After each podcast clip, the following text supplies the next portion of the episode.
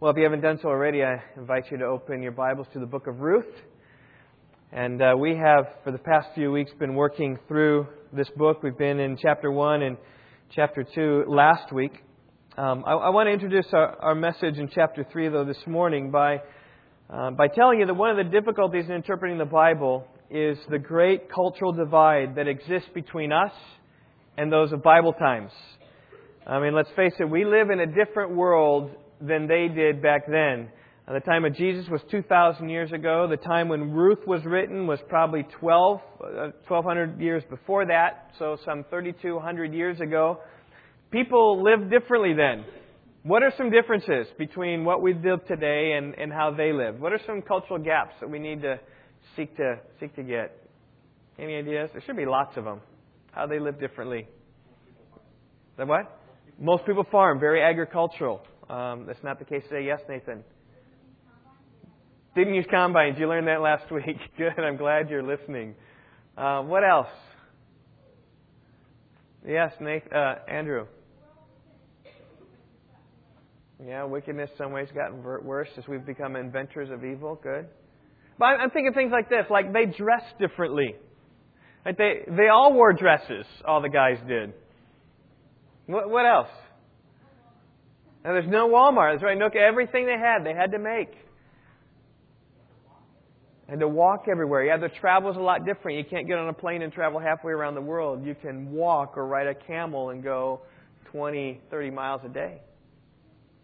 What else? No indoor plumbing, right? That's big. Sanitary practices, a lot different. They had to draw water. Couldn't just come on. Not much education. Right? Women weren't as educated as well, right? Other things. Yeah, way back there, Colin. What do you got? No electricity. That's right. So lights like this we couldn't couldn't really have. We'd have a bunch of candles or torches. Yeah, Nathan. Smaller houses, right? Their housing was different. They were mud hit, mud huts, mud huts. Government was different, and, and that all changed from time to time. Geography was different. They they lived in uh, primarily the, the place of the Bible is more like a, um, a Los Angeles kind of weather, warm, dry weather all the time. Didn't have the different uh, different temperature change we do. They they had hills and mountains, where we have just plains and prairie grass. Food was different. No refrigeration, no purification. Measures were different. Money was different. They handled back then. Their, their view of, of sickness was different than we viewed back then. I mean, these are, these are just some of the differences of the, the cultural divide between us and them. Now, the good news is this, all right? Nothing's changed in the human heart. So much of what's addressed in the Bible is very applicable to us as we see people in the schemes and their wickedness and people in their love for God.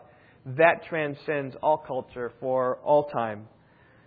And also, most of these differences between us and Bible times are, are easily understood with a basic knowledge of ancient history that most even of the children have here can understand. They can understand what it means to walk. Maybe they don't fully understand it, like uh, maybe if you actually did walk for three or four days to get to grandmother's house 80 miles away. That might be a way to fully experience it, but, but we can understand it pretty easy. And the point of a biblical text is the vast majority of times, 99% of the time, is very clear, even if you don't understand all the cultures. So, like for instance, Psalm 133 says this Behold how good and pleasant it is for brothers to dwell in unity. It's like the precious oil coming down upon the beard, even Aaron's beard. It's like the dew of Hermon coming down upon the mountains of Zion, for there the Lord commanded a blessing, life forever. That's Psalm 133. And um, the psalm speaks of the blessing that comes when brothers walk in unity. Behold, how good and how pleasant it is when brothers dwell in unity. And the corollary to that is how awful it is and terrible for brothers to live in friction with each other. And then comes two comparisons. It's like the oil coming down upon Aaron's beard, even upon the edge of his robes. It's like the dew of Hermon coming down upon the mountains of Zion. So we don't know much about high priests and anointing oil and how special that is, nor do we know much really about dew coming down from Mount Hermon. But even if you didn't know any of that, you would get an idea from verse 1 that it speaks about how good and pleasant it is for brothers to dwell in unity. Like, well, here's a good thing, oil coming down upon Aaron's beard, and here's a good thing, dew coming down on Hermon. Even if you didn't understand those things a lick, you could still get the main point of the passage.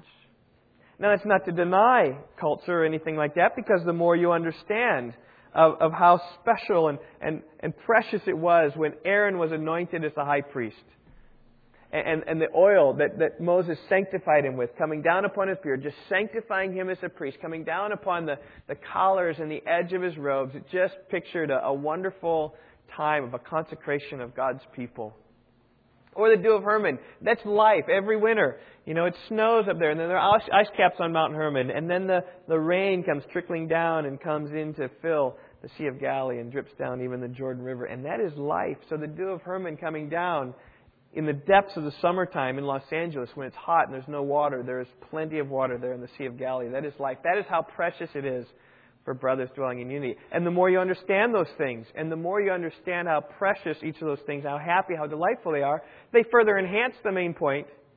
But the main point is clear nonetheless. Now, why do I say all this? I say this because we are going to feel the weight of our distance between us and Ruth in this passage today in Ruth chapter 3 more than in any other passage we've looked at here in Ruth.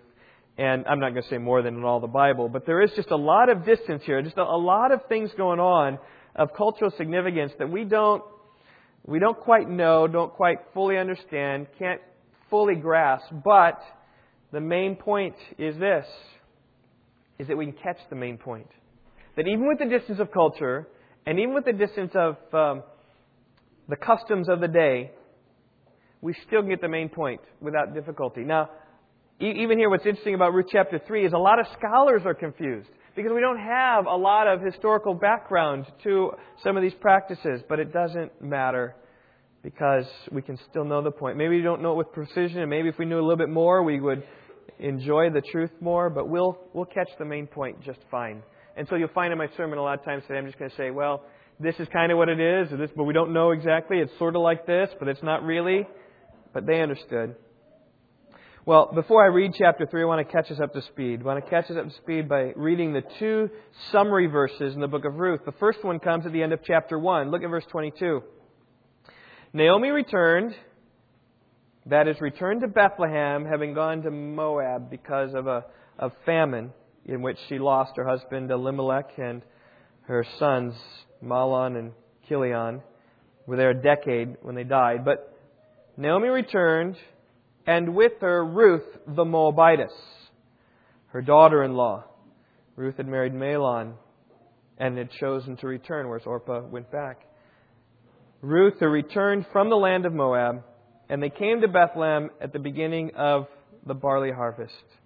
It's a good summary of chapter 1. They were off, but then they returned, and it was Ruth and uh, Naomi who returned to come back to Bethlehem right about the time of the harvest. Chapter 1. Chapter 2. There's a summary verse at the end of chapter 2, verse 23. So she, that is Ruth, stayed close by the maids of Boaz in order to glean until the end of the barley harvest and the wheat harvest, and she lived with her mother in law.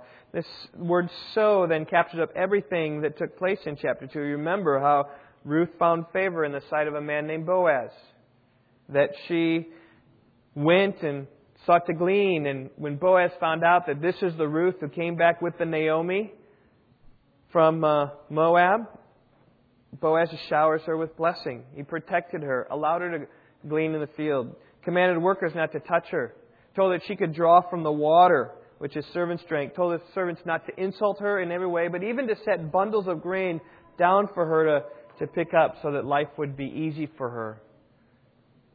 And so she was there, and that was one day. She stayed, verse 23, close by the maize to glean until the end of the barley harvest. The barley harvest started about mid April and through the end of the wheat harvest, which is taking you into mid June. So it's been a, a couple months take place in verse 23.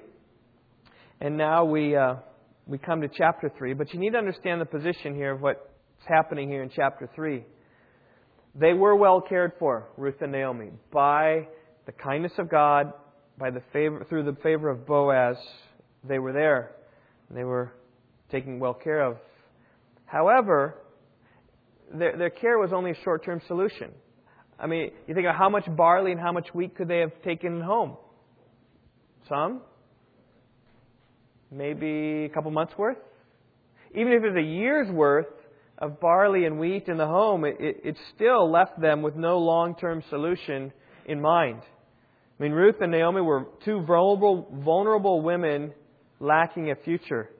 And especially the case of Ruth, because uh, Ruth could care for Naomi, and she could go out and labor in the field, and she was good at that. She was a strong woman, and she could do that, but and care for Naomi. But what what would have happened, say, 20 years from then, as Naomi died, and then Ruth was old and a widow? Who was going to care for her? Ruth was really in a, a difficult situation. And, and, and they could maybe get by for a little bit, maybe a year or two, kind of squeak it out. But eventually there needs to be something that changes. They can't, they can't have this forever because Ruth needs someone to care for her. She has no child, no heir, no one to take care of her. They needed security, not just for this year, but they needed security for year after year after year after that. And that's my message title this morning is Seeking Security. I get it from Ruth chapter 3 verse 1 which is Naomi's plan to pursue. But let me just read Ruth chapter 3 in its entirety so we get the picture there in our minds.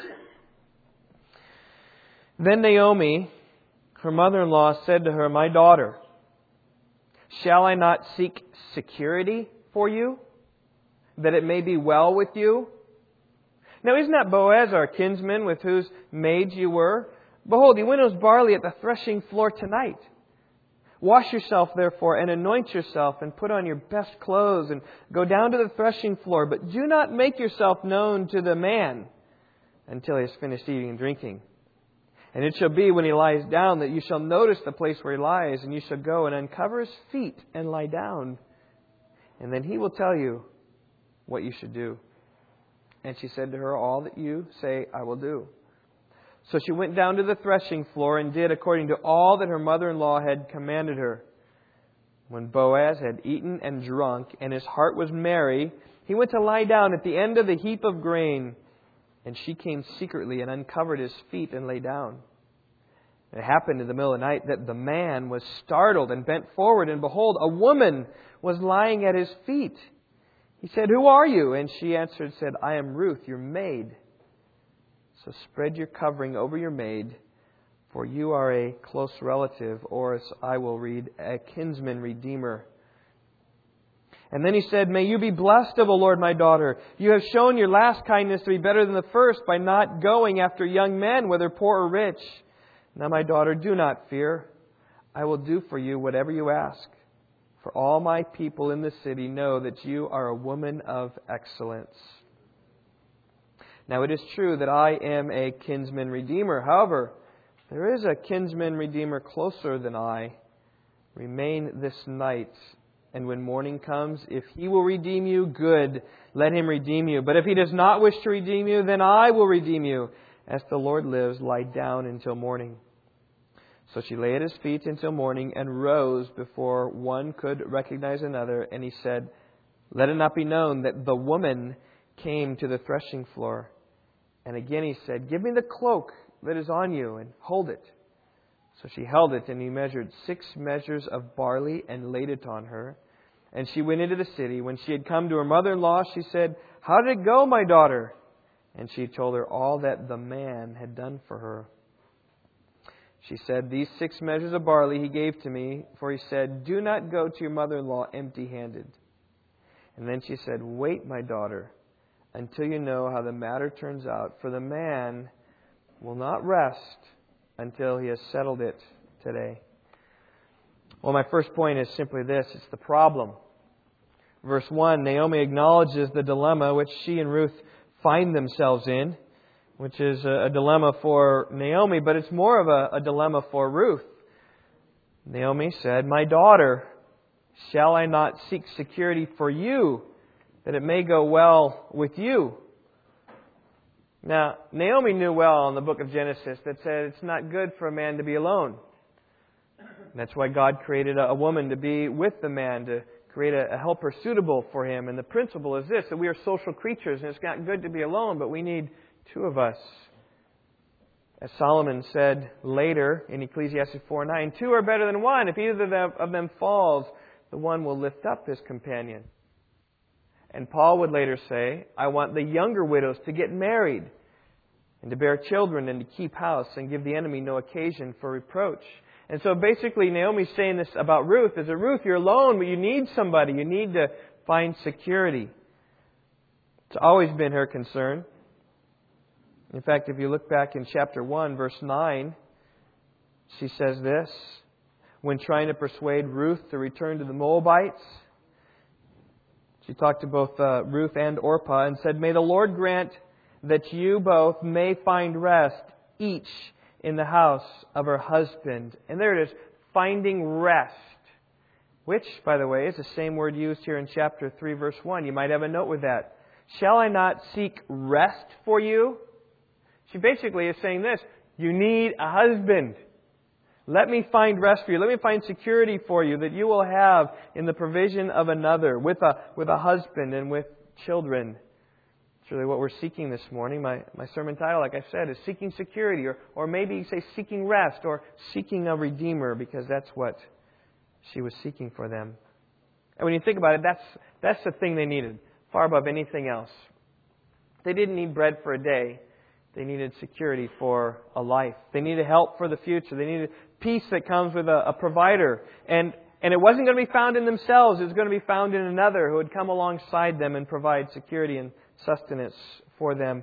And as the story unfolds, of course, we see that it's found in Boaz, who is, as I said, a, a close relative in the New American Standard, or is better translated, a kinsman redeemer. This word here, translated closest relative, is related to the word redeem, which is found in chapters 3 and 4 11 times. it is a key thought of chapter 3 and chapter 4 of redemption. And a better way to translate this, rather than a, a closest relative, is, is like the ESV says. You could you say it as a redeemer. Like Naomi said of Boaz in verse 20 of chapter 2. Again, Naomi said, This man is our relative. He's one of our redeemers. Or I personally like the translation here of the NIV. He is one of our kinsmen redeemers. That is, he's one of our relatives who is capable and able and willing potentially to buy us back and to help us, purchase us with a price to keep us secure. And I would say this is the key word of our chapter this morning. This is the key word of chapters 3 and chapter 4 is the word redemption redeeming. In other words, Ruth and Naomi were helpless. They needed help from another. They needed someone else to redeem them. They needed someone else to claim them, to purchase them, and to provide for them. In fact, many commentators have given the three basic requirements for anyone to be a kinsman redeemer. First of all, they need to be a kinsman. They need to be part of the family to redeem. You can't have someone from outside the tribe and outside the family redeem and purchase someone. Furthermore, you need to have a kinsman redeemer who's able to redeem. It takes some resources to redeem. And if you don't have the resources, you can't redeem. And thirdly, a kinsman redeemer needs to be willing to redeem. He needs to be willing to allocate his resources toward this act of benevolence. He needs to be family, needs to be able, needs to be willing. Those are the three basic requirements for someone to be redeemed. And really, right here, we see the great application for us. Because the dilemma of these two women is the dilemma of ours as well. We need security. We need rest. And it's not just for a day we need rest. It's not just for a season we need rest.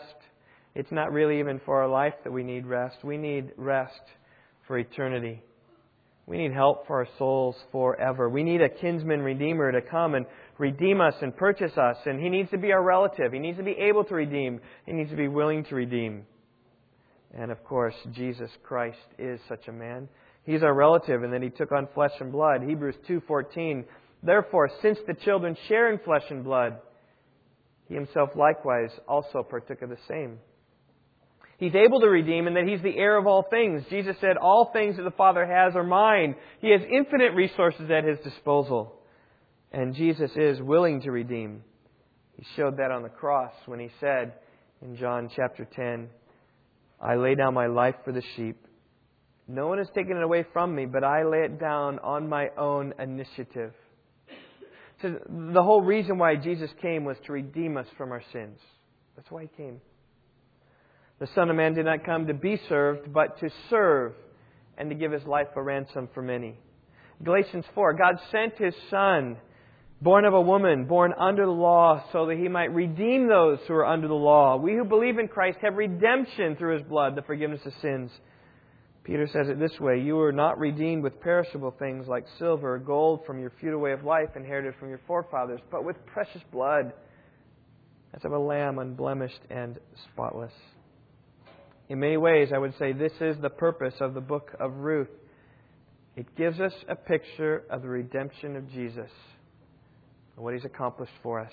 Kind of, kind of right here. It's, it's, not a, it's not an exact picture, okay? But it is a picture of one person redeeming another, one person saving the life of another, one person giving of his resources in kind benevolence. In that sense, Boaz becomes the Christ figure and does kindness to Ruth, who seeks rest and seeks security. And so, as we think about Ruth and Boaz this morning, I would encourage as we go through this to think of yourself and to think of Jesus, because Jesus is in many ways like Boaz and foreshadows the redemption that is to come. Anyway, that's the problem. They need security, they need rest, they need a redeemer. And then the plan comes in verses 2 through 5.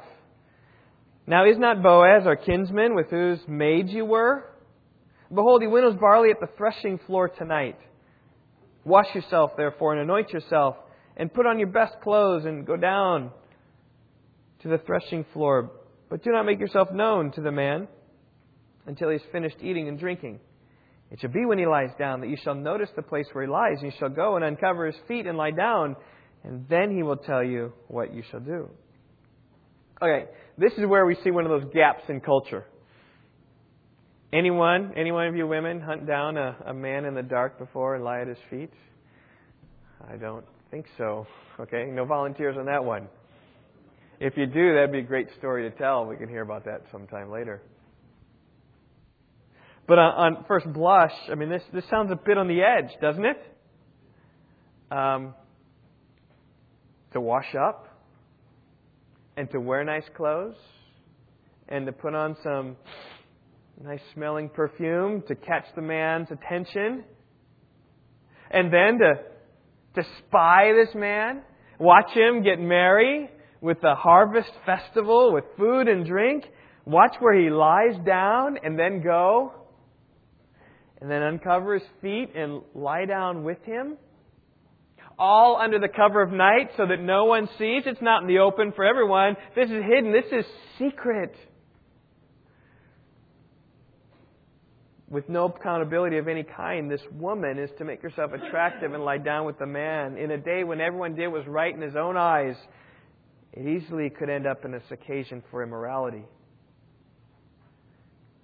has all the trappings of danger associated with it. People of the Old Testament could be stoned for such a thing. And astonishingly, Ruth, this woman of integrity, says, All that you say, I will do.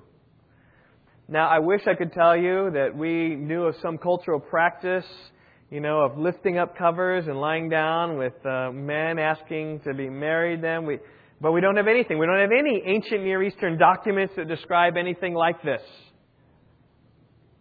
All we can do, and by the way, we're not lost. All we can do though is look at look at the book of, book of Ruth for clues. I think they understood. We don't quite understand, but we can look at the book of Ruth for some clues to figure out what's what's happening here. Um, and as we do, we're going to find out this is a sort a, a sort of a marriage proposal. Now, it's it's not a, a full marriage proposal, but it's you'll see there's some some differences in it, but it but it is some. And so, as Ruth said here in verse 5, all you say I will do, you, you know what she sang on the way down, don't you? Go into the threshing floor, I'm gonna get married. That's just singing on the way down. That's not in the text, but. anyway, we have now, we've seen the problem and the plan, and now the proposal comes in verses 6 through 11. Here we go. Let's look at verse 6. So she went down to the threshing floor and did according to all that her mother in law had commanded her. When Boaz had eaten and drunk and his heart was merry, he went to lie down at the end of the heap of grain, and she came secretly and covered his feet and lay down. Now, you got to love the obedience of Ruth here, right? She did according to all that her mother in law commanded her. She's just a, an obedient, submissive, godly woman in this sense. She washed herself, made herself smell, nice, put on her best clothes, which may not have been so great because they were poor, but was something. And then you can just imagine her spying out Boaz at the feast.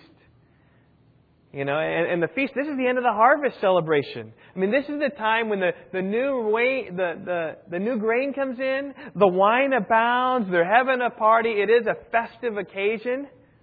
It's a party for all to be had. People, the whole town is there, and all the time Ruth is like, I and Boaz, you know, kind of kind of discreetly, but not letting him notice who she was, but noticing where. And, and then Boaz leaves out the back door, and she she follows him in the secrecy of night and watches where he lies down.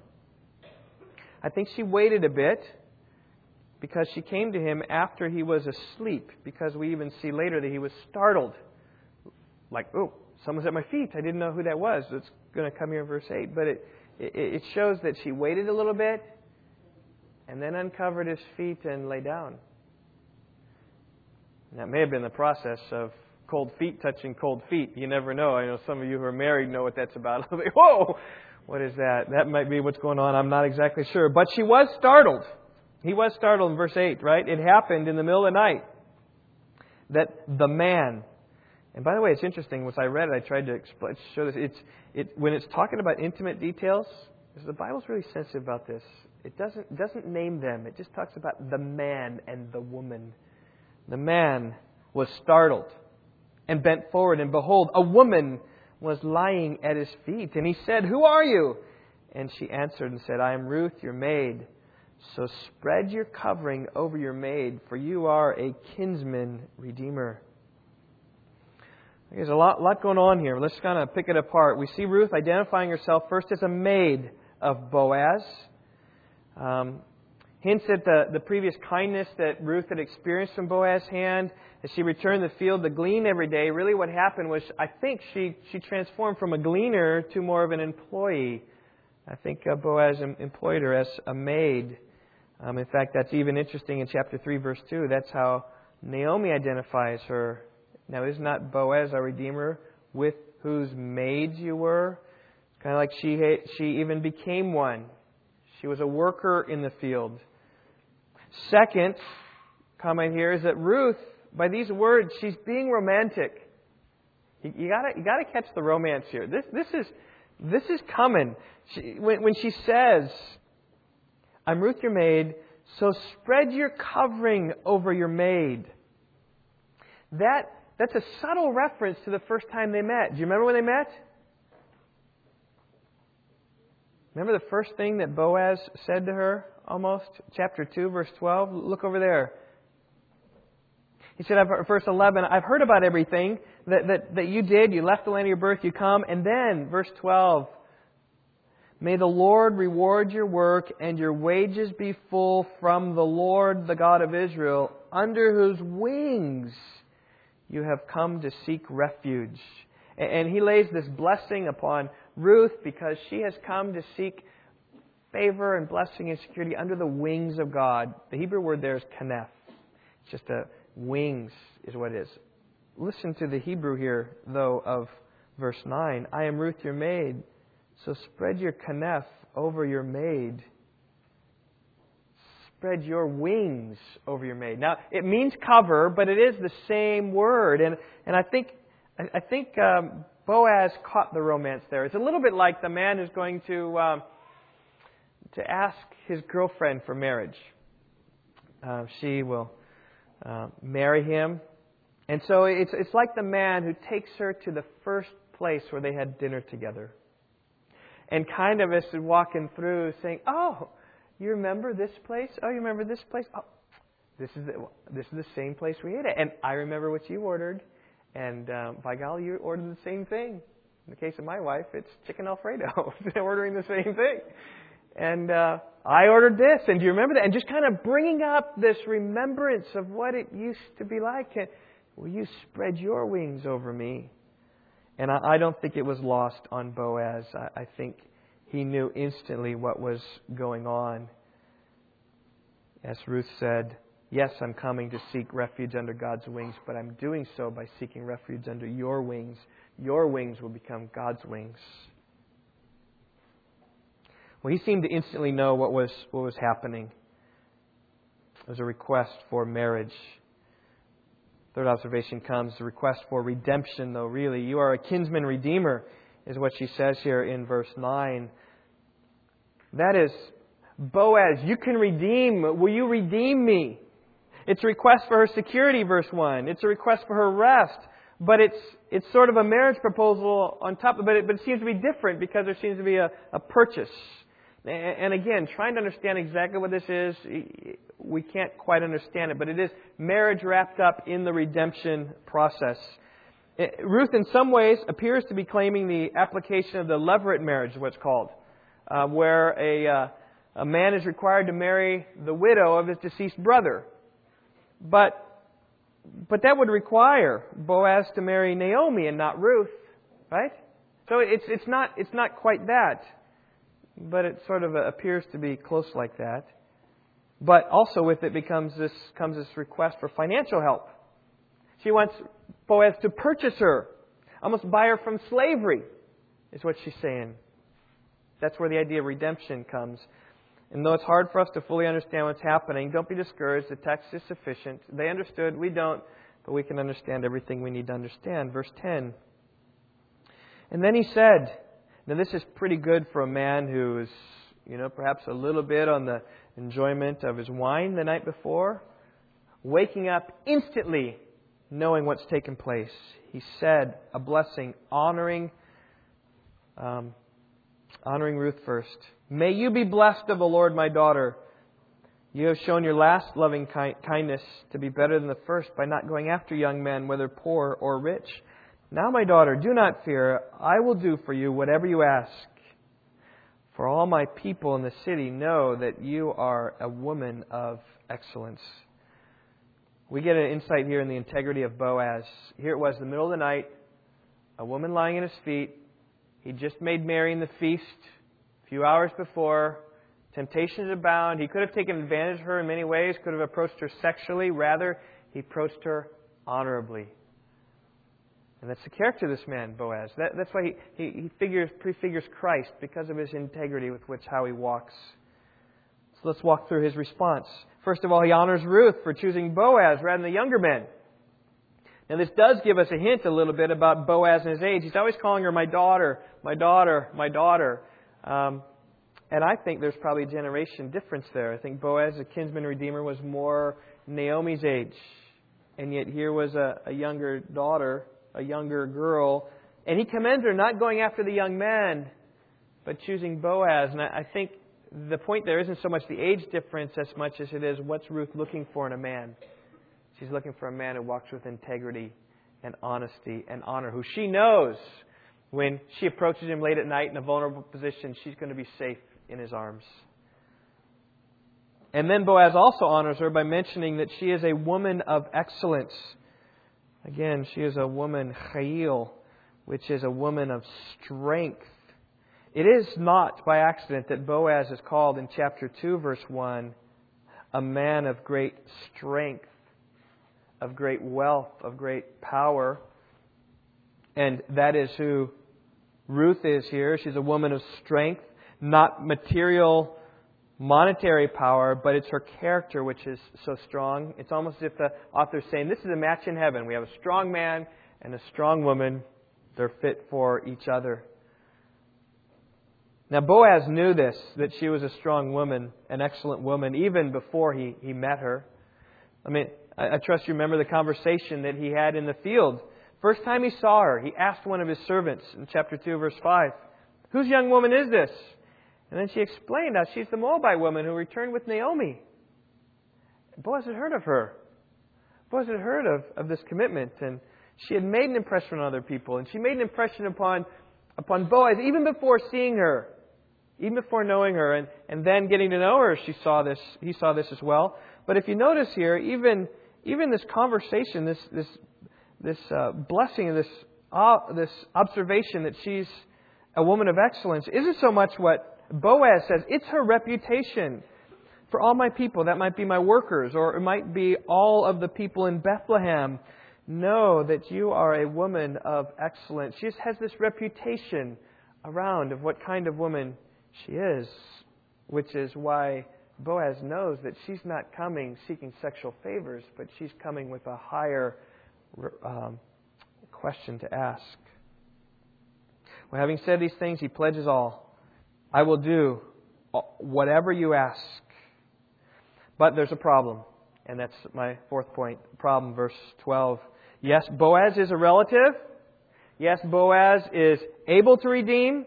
He's a strong man, a wealthy man. Yes, he is willing to redeem. He respects this Ruth. He even loves this Ruth. But the problem comes about that Boaz isn't the first in line.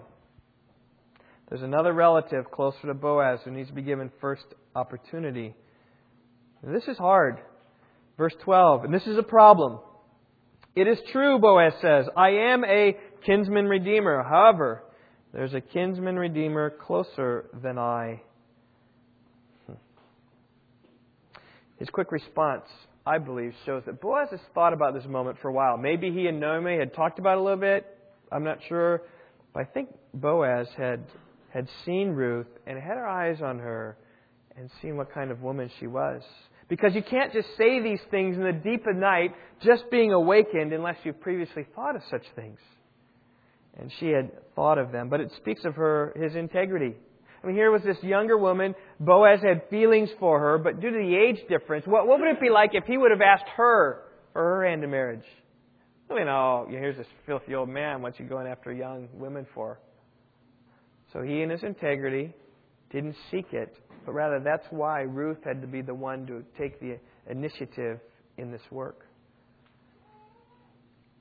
Which, by the way, let, let me just let me just segue this just a, just a little brief brief parentheses. Okay, uh, I, I think about especially for us, danger of being a homeschool environments. Most of us. Now we're not all homeschools. I praise God for that. But much of us in the homeschool movement, oftentimes people really study the Old Testament to try to figure out dating and marriage, and this word courtship comes up, and think, oh, that's the biblical way. And and whenever that comes about, it's always, you know, women have to be totally passive, and it's just the man who can initiate. And and there's there's good in some of that, but let me just say, Ruth here is one who's initiating. Maybe kind of throw some of those kinks into that nice boxy system that lots of people like to have. This is, if you will, the the Sadie Hawkins dance, right? Where, and I know at least one couple here is a Sadie Hawkins. That's you, Jody, right? You asked Brian to a, a fun dance right here in the school, right? Yep. And I know of another instance where a woman asked a man to marry him. It's my parents. You can read that, hear that story later. Apparently, how it goes is that my mom was talking to my dad one time and said, "So, Stan, when are we going to get married?" And that's how it happened. So it's not so bad here, all right? Maybe you can tell your side of the story another time. I, that's that's that's really I've exhausted my knowledge, and I hope you know maybe a small group tonight. Phil, why don't you maybe ask him about it? Karen, you'll remember that. Huh? That's for sure. Um, but just know, I mean, think about all the culture going against there and still there was a women initiation in this. So women don't don't feel like young girls. You just ask your parents, okay? But um, when the time is right. Anyway, that's the end of my, my segue. Let's get let's get back into this. All right, where where was we? Oh yeah. I think the whole fact that um, um, that Boaz knew he couldn't take Ruth as a, a wife right there shows that uh, this isn't quite like a marriage proposal in our day, because if that were a case, Boaz might merely be able to say, Yes, Ruth, I will marry you. But, but there's something else going on here of this, of this redemption, this price, this purchase that needs to be done by the closest relative. So it's kind of a wedding proposal, but it's, it's not quite. But whatever it is, we fully understand it because there's this other relative that needs to be approached. And Boaz pledges to do everything he can. And so here's Boaz's plan. The plan coming in verses 13 through 18. We saw Naomi's plan earlier. Now here's Boaz's plan to close the deal, if you will. Remain this night, he said in verse 13, And when morning comes, if he will redeem you, good, let him redeem you. But if he has not wished to redeem you, then I will redeem you, as the Lord lives. Lie down until morning. And then, I love it, he takes her under his wings and spends the rest of the night with her at his feet.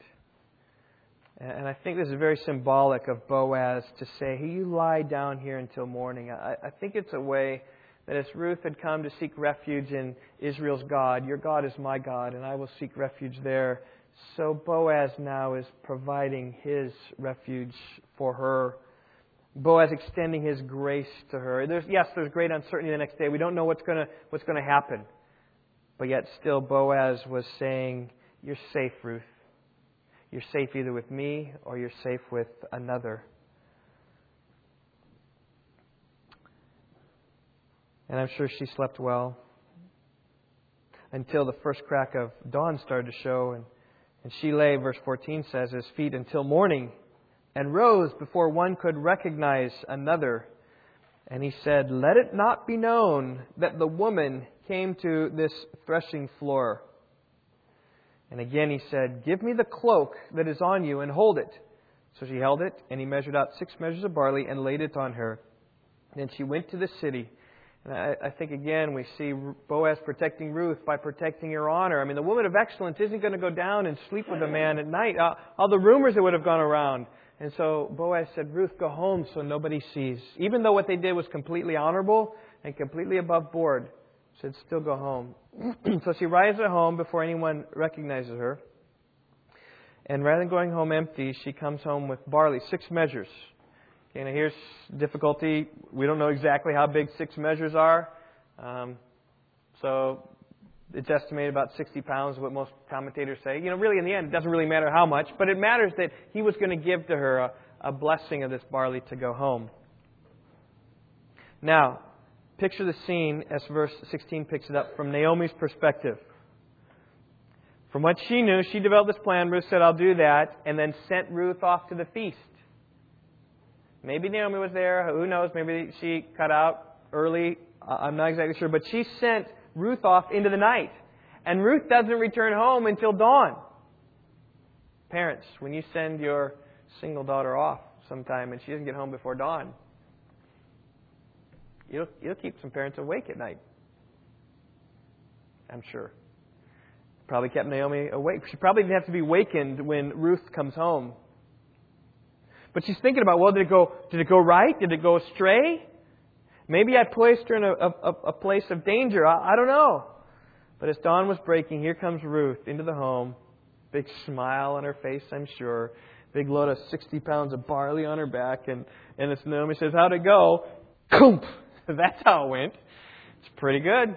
Reminiscent of the first time she came home with a bunch of barley from Boaz. Just she, she's found favor again. Verse 16. She came home to her mother in law. She said, How'd it go, my daughter? And then she told her all that the man had done for her. And then she said, and I love this, these six measures of barley he gave to me, for he said, do not go to your mother in law empty handed. I think um, Boaz is trying to send a subtle message, isn't he? Don't go home empty. I, I think it clearly refers to the fact of how, how Naomi had gone to Moab full and had come back empty. But Ruth now had gone to Boaz empty, but she came back full. I mean, things are looking up. The promise of, of God is there. And, and just this whole communication. Don't go back to Naomi empty. She's had enough emptiness in her life. Come back with a blessing. Come back full. What a picture of the way that God provided for Ruth and Naomi.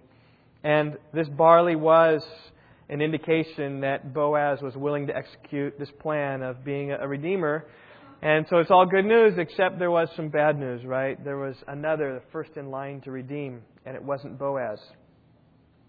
And then Naomi knew the character of Boaz, and she said, Wait, my daughter. And again, this is Naomi's plan. Wait, my daughter, until you know how the matter turns out. For the man will not rest until he has settled it today. Now, tune in next time to see how it all, all, all out. I had every intention of, of preaching through chapter 3 and 4, saying, I can't, we can't just leave right here, so what's going to happen? Now, you can read ahead, you, you can get that. But I really thought chapter 3 and chapter 4 I was going to go, and, and then really, it was even this morning, I just said, no, I got to slow down. I just got to stop right here, and we'll make a break here. We'll, we'll catch it next time.